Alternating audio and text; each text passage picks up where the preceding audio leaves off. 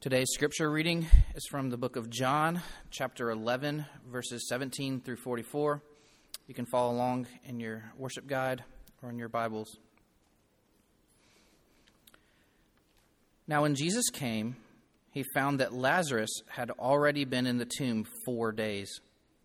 Bethany was near Jerusalem, about two miles off, and many of the Jews had come to Martha and Mary to console them concerning their brother. So when Martha heard that Jesus was coming, she went and met him, but Mary remained seated in the house. Martha said to Jesus, Lord, if you had been here, my brother would not have died. But even now I know that whatever you ask from God, God will give you. Jesus said to her, Your brother will rise again. Martha said to him, I know that he will rise again in the resurrection on the last day. Jesus said to her, I am the resurrection and the life.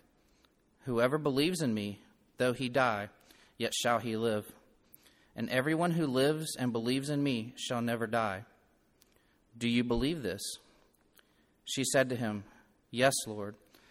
I believe that you are the Christ, the Son of God, who is coming into the world. When she had said this, she went and called her sister Mary, saying in private, The teacher is here and is calling for you. And when she heard it, she rose quickly and went to him. Now Jesus had not yet come into the village, but was still in the place where Martha had met him. When the Jews who were with her in the house, consoling her, saw Mary rise quickly and go out, they followed her, supposing that she was going to the tomb to weep there. Now, when Mary came to where Jesus was and saw him, she fell at his feet, saying to him, Lord, if you had been here, my brother would not have died. When Jesus saw her weeping, and the Jews who had come with her also weeping, he was deeply moved in his spirit and greatly troubled. And he said, Where have you laid him? And they said to him, Lord, come and see. Jesus wept. So the Jews said, See how he loved him. But some of them said, Could not he who opened the eyes of the blind man also have kept this man from dying? Then Jesus, deeply moved again, came to the tomb. It was a cave, and a stone lay against it. Jesus said, Take away the stone. Martha, the sister of the dead man, said to him, Lord, by this time there will be an odor, for he has been dead four days. Jesus said to her, Did I not tell you that if you believed you would see the glory of God? So they took away the stone. And Jesus lifted up his eyes and said, Father, I thank you that you have heard me. I knew that you always hear me, but I said this on account of the people standing around, that they may believe that you sent me. When he had said these things, he cried out with a loud voice, Lazarus, come out. The man who had died came out, his hands and feet bound with linen strips, and his face wrapped with a cloth. And Jesus said to, him, to them, Unbind him and let him go. This is the word of the Lord. It's absolutely true and is given to us in love. Good morning. Today we are uh, finishing up our sermon series called Friends of Jesus. And in this series, we've looked at all uh, a lot of different interactions in the Gospels between Jesus and others, and we've looked at different things that we can glean and learn from the character of Jesus Christ in those interactions. So we, have looked at um, the way that he encountered the despised and the outcast, the enemy, the condemned, the doubting, and the hurting. And this morning, we're going to look at Jesus' interaction with two women of faith um, whom he loved and loved dearly, who were sisters of, of Lazarus, who he also loved dearly, um, and who had just died. And these women were, were in need. And what we're going to see is that Jesus ministers to them and also in our own moments of need, Jesus ministers to us as well. Um, my, my wife, Andrea, is 50% Greek. Uh, and one of the coolest things about marrying into her family is that I've gotten to really know and experience uh, Greek culture some. Uh, so much so that when we got married, we wanted to incorporate some Greek elements into our wedding. We called it uh, our big fat Southern Greek wedding. And um, one of the things that I've really admired about uh, Greek culture is the food. Um, it's incredible. And Andrea's grandmother, her Yaya, is one of the best cooks uh, I've ever. I mean, the Greek food that she makes is unbelievable. And we wanted to incorporate some of that into our wedding. So, Andrea's favorite Greek food is spanakopita, which is a spinach pastry um, that is wonderful. And so, we wanted that in our wedding. Well, unfortunately, our uh, venue has an exclusive catering kind of agreement with uh, a very highly regarded chef in Charleston, and you can't bring your own food. So we ask him, Will you make Yaya spanakopita for us for our wedding? Because we want it in it. And he agreed to do that. The problem was is that Yaya doesn't have a recipe. She does it just all on her own. So to get the recipe, Andrea had to go into the kitchen with Yaya. Yaya made spanakopita, and Andrea wrote down every single thing that she did, brought it to the chef for, the, you know, for him to make. The day of the tasting comes, which is when you taste all the food to decide what you want in your wedding. And um, Yaya came to the tasting, and I'll never forget when he brought out the spanakopita. Uh, this is a, uh, you know, this was a very, the Charleston chefs, they're very, you know, um, not arrogant, they're very confident in what they do because it's very hard to be a chef in Charleston. But man, this guy, when he brought out the spanakopita, he was like cowering and sheepish. And he comes to Yaya and he says, Yaya, this will not happen on the day of the wedding. But I forgot the dill. I forgot the dill in this. So I put a little sprig on top, but it's there. And she looked at him square in the eye and she said, The dill is the most important piece in the entire recipe. And she took one bite of that. And I might be making this up, and I, you know, this was a long time ago, so I'm probably am making this up. I swear she spit it out. Like, I swear she took one bite and put her ma- napkin over her mouth and spit it out. So she's stressed. What do we do? She says, That man is not making my spanakopita for your wedding. So this is what she did. She was in a time of dire need. What do we do? How do we bring Greek kind of elements into our wedding? So this is what they decided. She said, I'm going to make baklava. And now Yaya's baklava is incredible. But since they couldn't do it for the meal, they could only do it for the party favors. So she realized she had to make around 400 pieces of baklava. So she calls her sister, Aunt Effie, lives in California, and Effie says, I'm coming. Four days before the wedding, Aunt Effie flies all the way to Charleston, and for four straight days, they made 400 pieces of baklava for our wedding favors for after the wedding. Now, I love this story because for a couple of reasons, but for one of the main reasons that Yaya was in need. She was like, We have to do this right. And Aunt Effie was like, I'm there. I'm coming. I see your need. I'm going to be there. But I also, uh, what I love about this story is this that chef missed something really important. He missed the dill. And whenever we talk about this Lazarus story, often I feel like Lazarus being raised from the dead is the baklava in a lot of ways. It's really cool. It's the compelling part. Jesus raises him from the dead. It's even maybe um, the most climactic part of this story. But if we miss Jesus' interaction with Mary and Martha, we'll miss the dill we'll miss maybe the most important part of this story.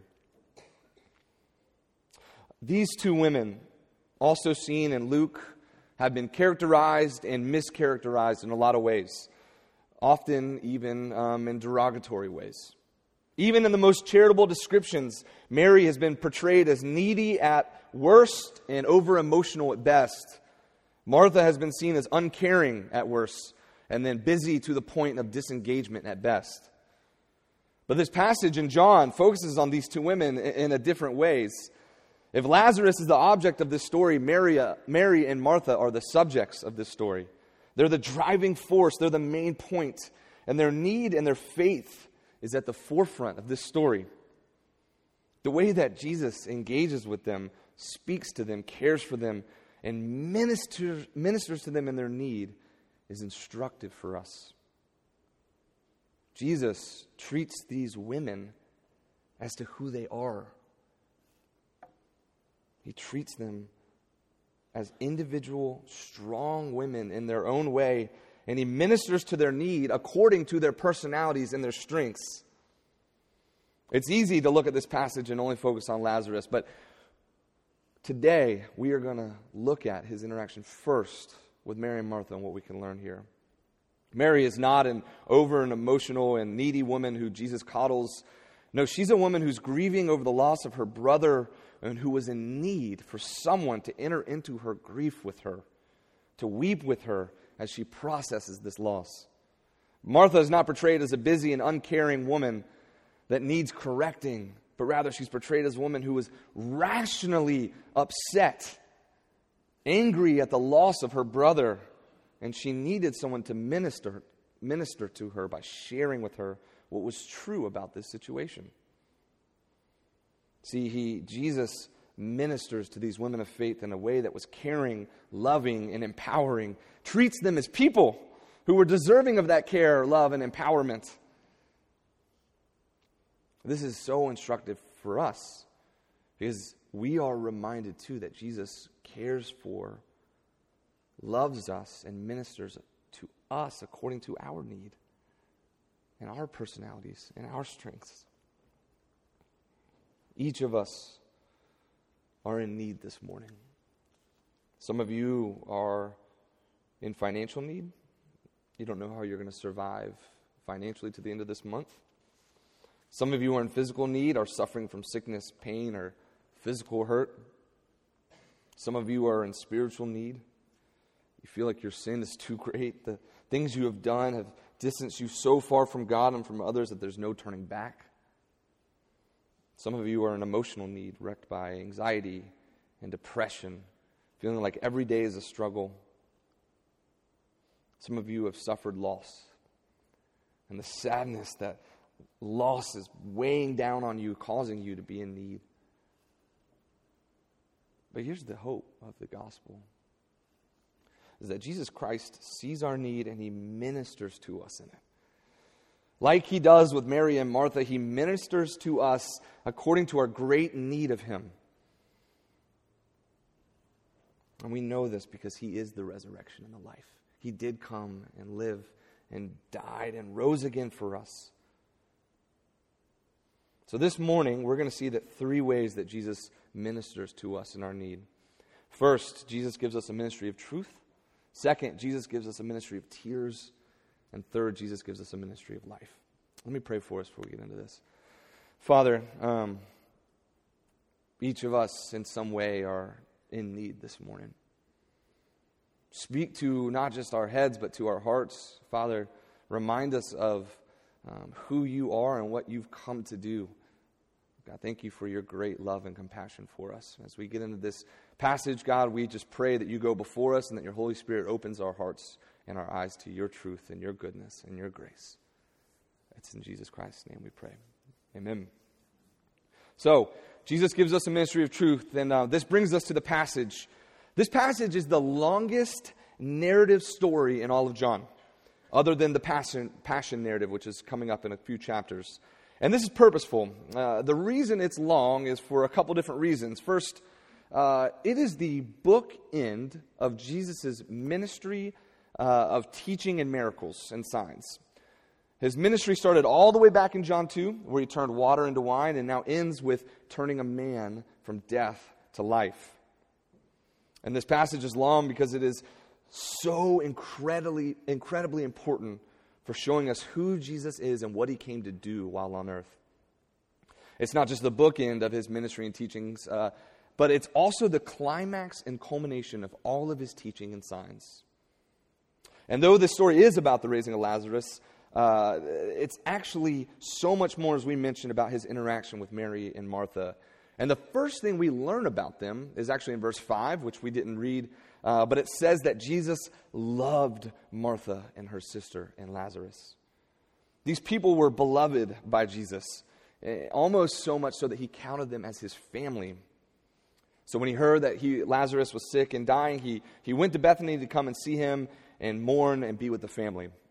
And verses 17 to 19 tell us that many people were already there. They were mourning him already. Um, they were rallying around the family and community.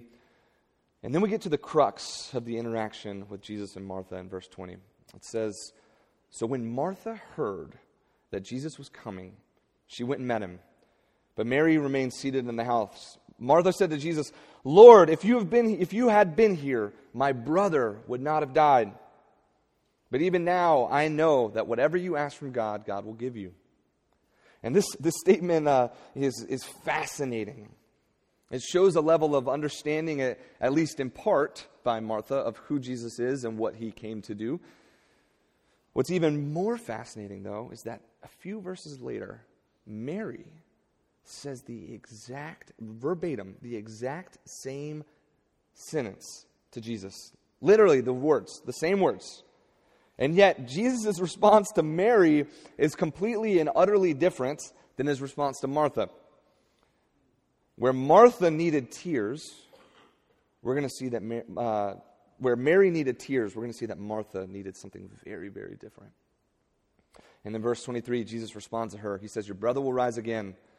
And Martha said to him, I know that he will rise again in the resurrection on the last day. And Martha, though, though definitely questioning Jesus here, was not doing it in, in a cold or lifeless way. She was grieving. She was in pain. She was in need. So she addressed Jesus intensely, but with hope. And when Jesus told her that Lazarus would rise again, Mary replied to him that she knew this, um, this was a Jewish understanding of a bodily resurrection of all humankind at the end of all things. Um, so she knew in part kind of the truth. And Jesus met her in that place, and he revealed to her the whole truth.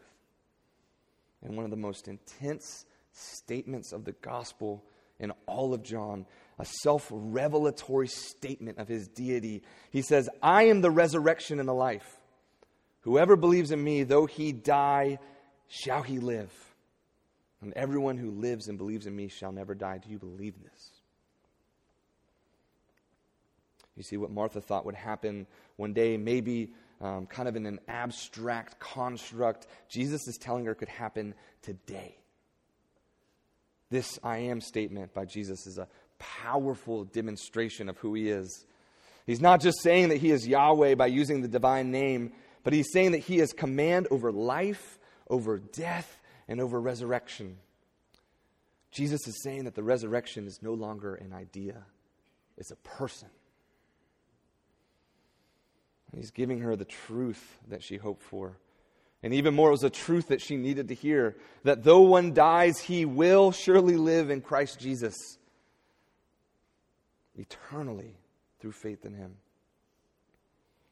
And when asked if she believes this, she responds to this truth with the, tr- with the real and whole truth. And she says, Yes, Lord, I believe that you are the Christ, the Son of God, who's come into the world.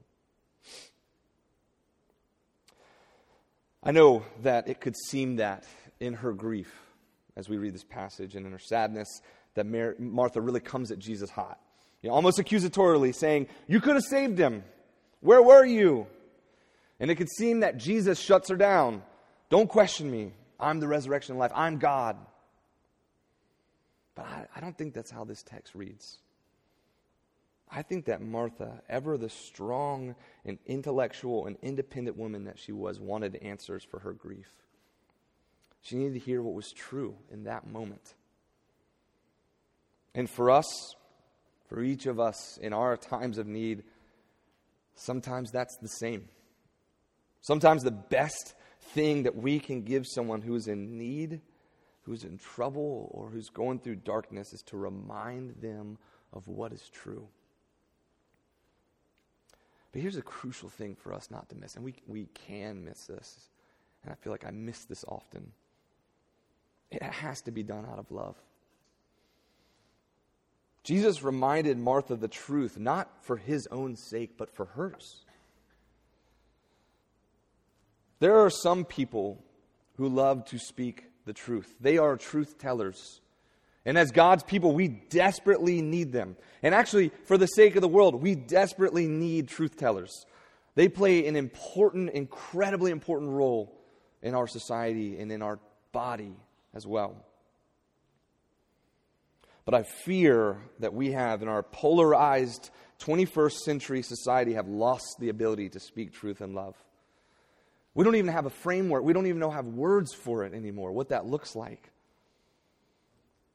There are people who love to tell people what is true, but are doing it to distance themselves from others, to make themselves feel better or more powerful.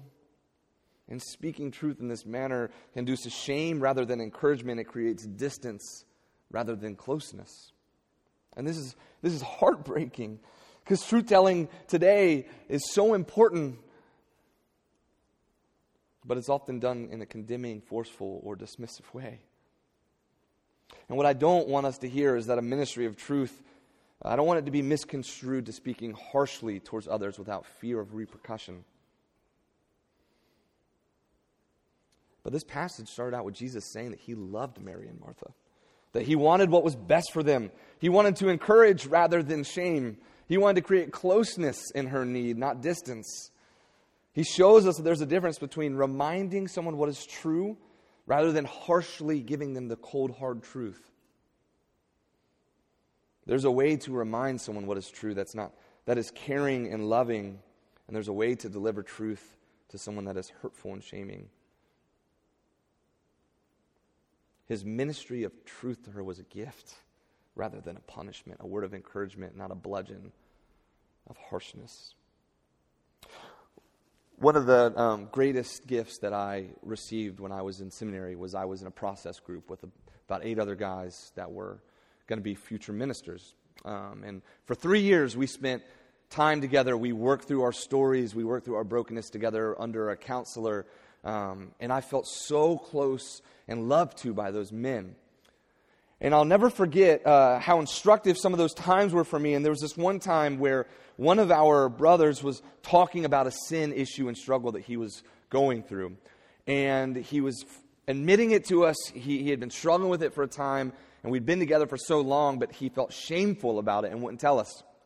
And he finally confesses to us before us, and um, our counselor asks him, and he says, What lies are you telling yourself in this moment that we are feeling about you or receiving from you.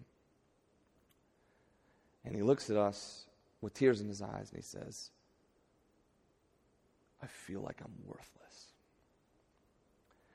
And I'll never forget our counselor, almost in my, in my memory, again, which obviously my memory is all over the place, but um, almost grabs him by the shoulders in front of all of us.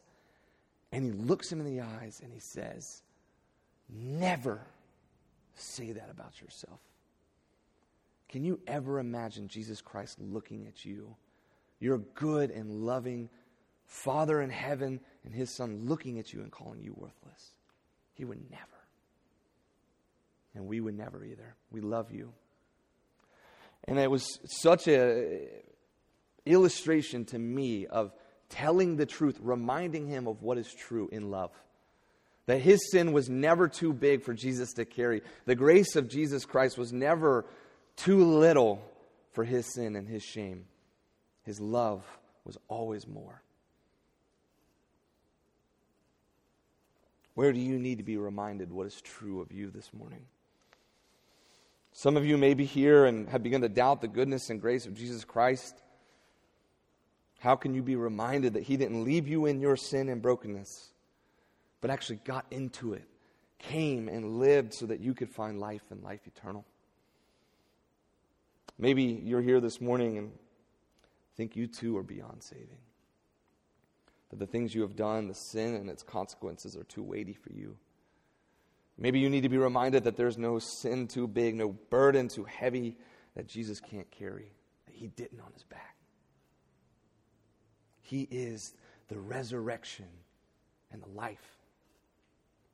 Go to Him and find that healing, that restoration, that truth that you are looking for. This brings us to our second point. So, We've seen that Jesus, um, uh, we must look to him in our need, his ministry. And we have seen that he cares for us in a ministry of truth, and he gives us now a ministry of tears.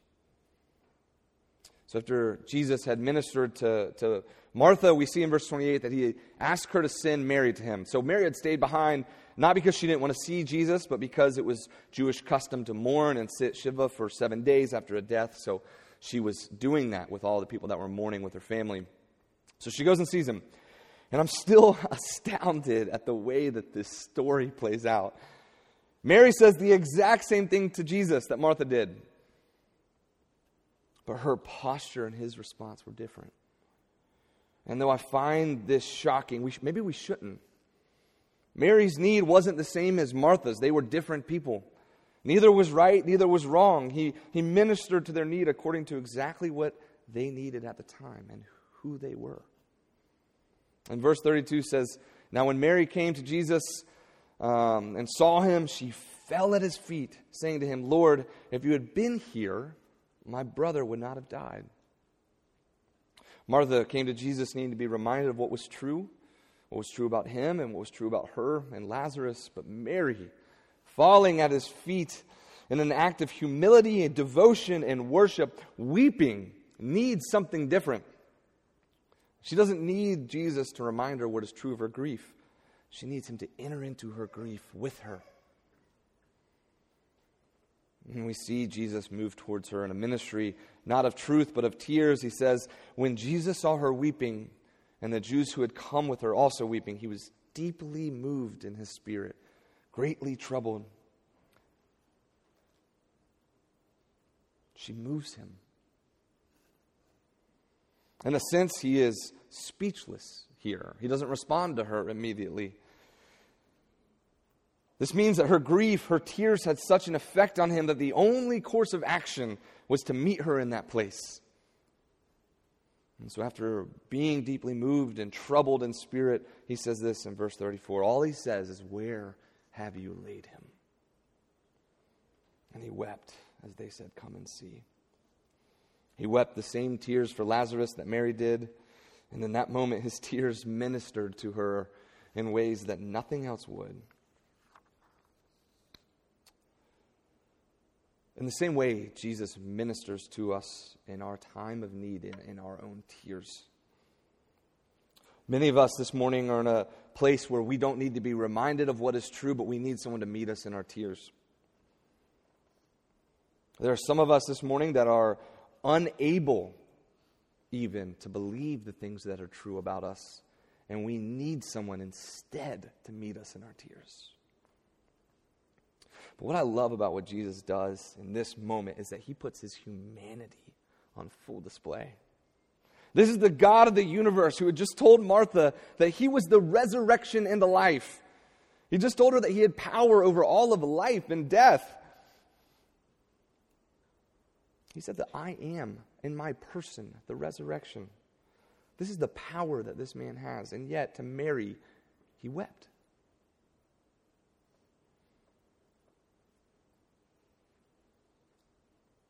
What we know as Christians is that the grief that he took on for Mary, he took on for us.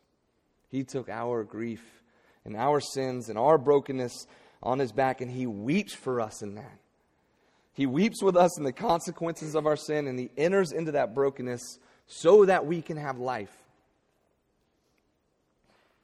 And we can do that for one another. Sometimes the best thing we can do for someone in need is to sit with them in their grief. A ministry of tears doesn't mean you have to be hyper emotional or cry all the time. That's just not how some of us are wired. But a ministry of tears does mean that we can and have to enter into one another's grief in times of need and brokenness. Sometimes the holiest thing you can do is to sit with someone while they're going through a difficult time. It's just to sit with them and listen. Some of you are in times of need, and um, this is how I'm more wired. I don't allow people into that place with me because I don't even let them know I'm there.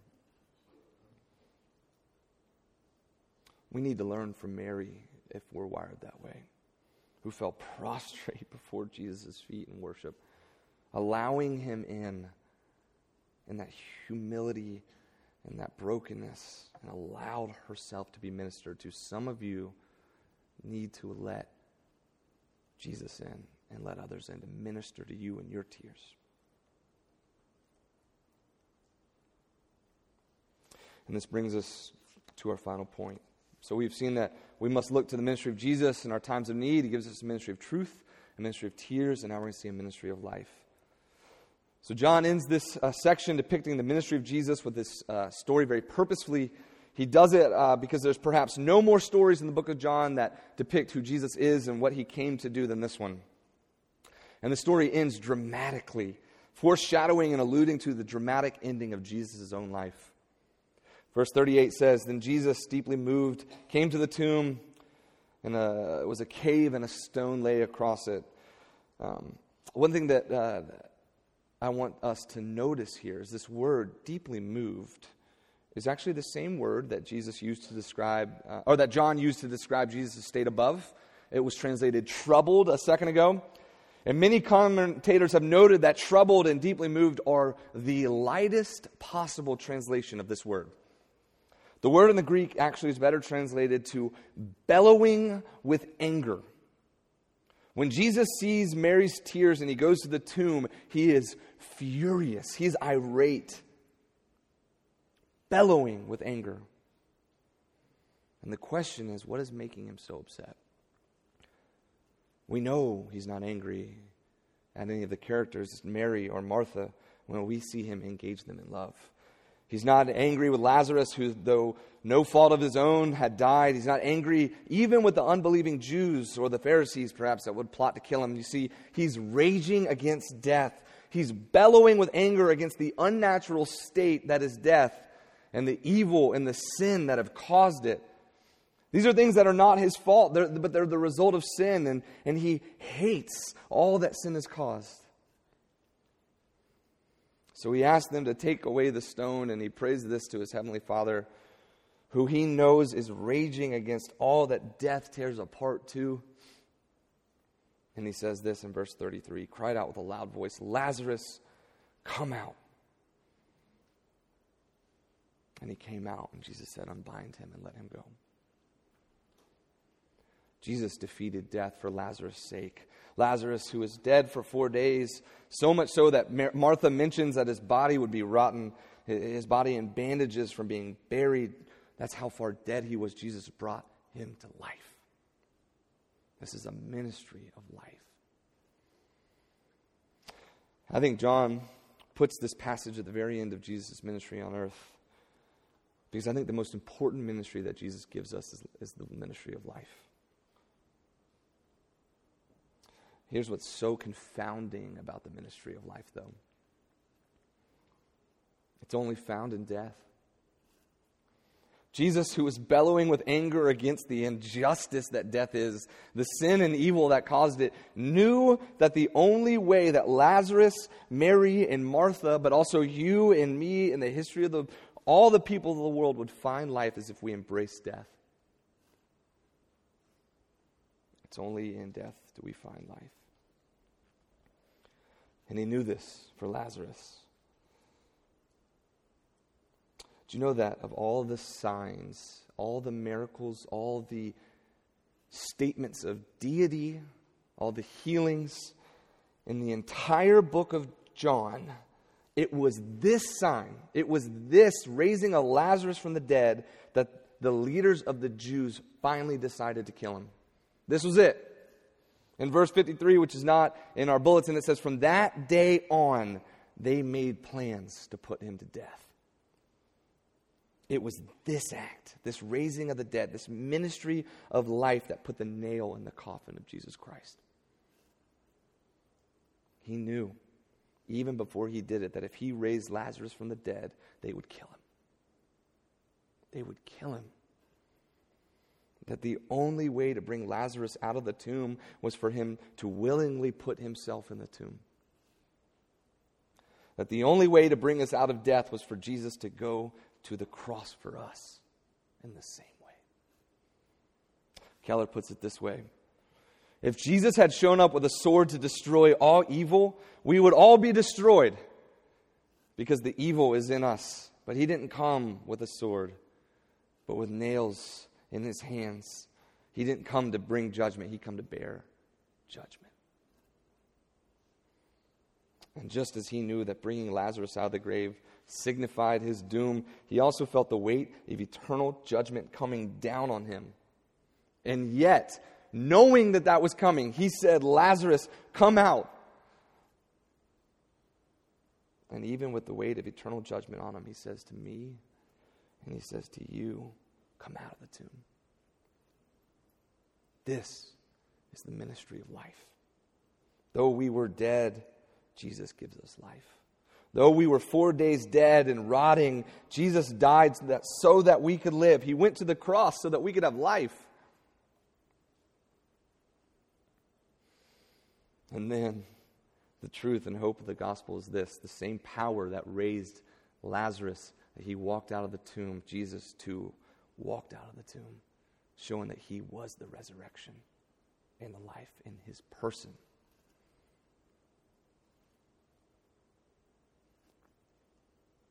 To him be the glory. Um, my buddy, just the other day, was we were, we were texting, and um, he reminded me how good that baklava was at the wedding. Apparently, it was so good that um, his name's Bobby. He uh, he was shoving sticky pieces of it into his pockets, so that after the wedding he could uh, he could have more. But I think uh, what's interesting is that um, this whole story with Yaya and Aunt Effie and Andre and I is all about meeting needs. We wanted a Greek piece in our wedding, and that was ministered to us by Yaya. Yaya needed help to do that, and Effie meets her there and ministers to her. In a way, us incorporating the Greek into our wedding was us ministering to them. But really, it's an amazing story of these women caring for each other's needs according to what they needed to their personalities and to their characters. And some of you, in the same way, you want to care for others' needs too. Some of you also need that. All of us tend to be more prone to and find weeping with those who weep easy. Some of us tend to be truth tellers and have no problem reminding people what is true. But I want to end this with this only Jesus Christ is both. Only Jesus Christ is God incarnate. He isn't just our wonderful counselor, He is the truth come in tears. He is truth incarnate in tears, and we need that. And though we will fail to meet each other's needs appropriately, we will fail to bring others into our needs, we know that we have a God who always moves perfectly towards us in truth and in tears so that we may have life eternal in Him. In our times of need, in our times of brokenness and darkness. That is our hope. And that is the hope of the gospel. Amen.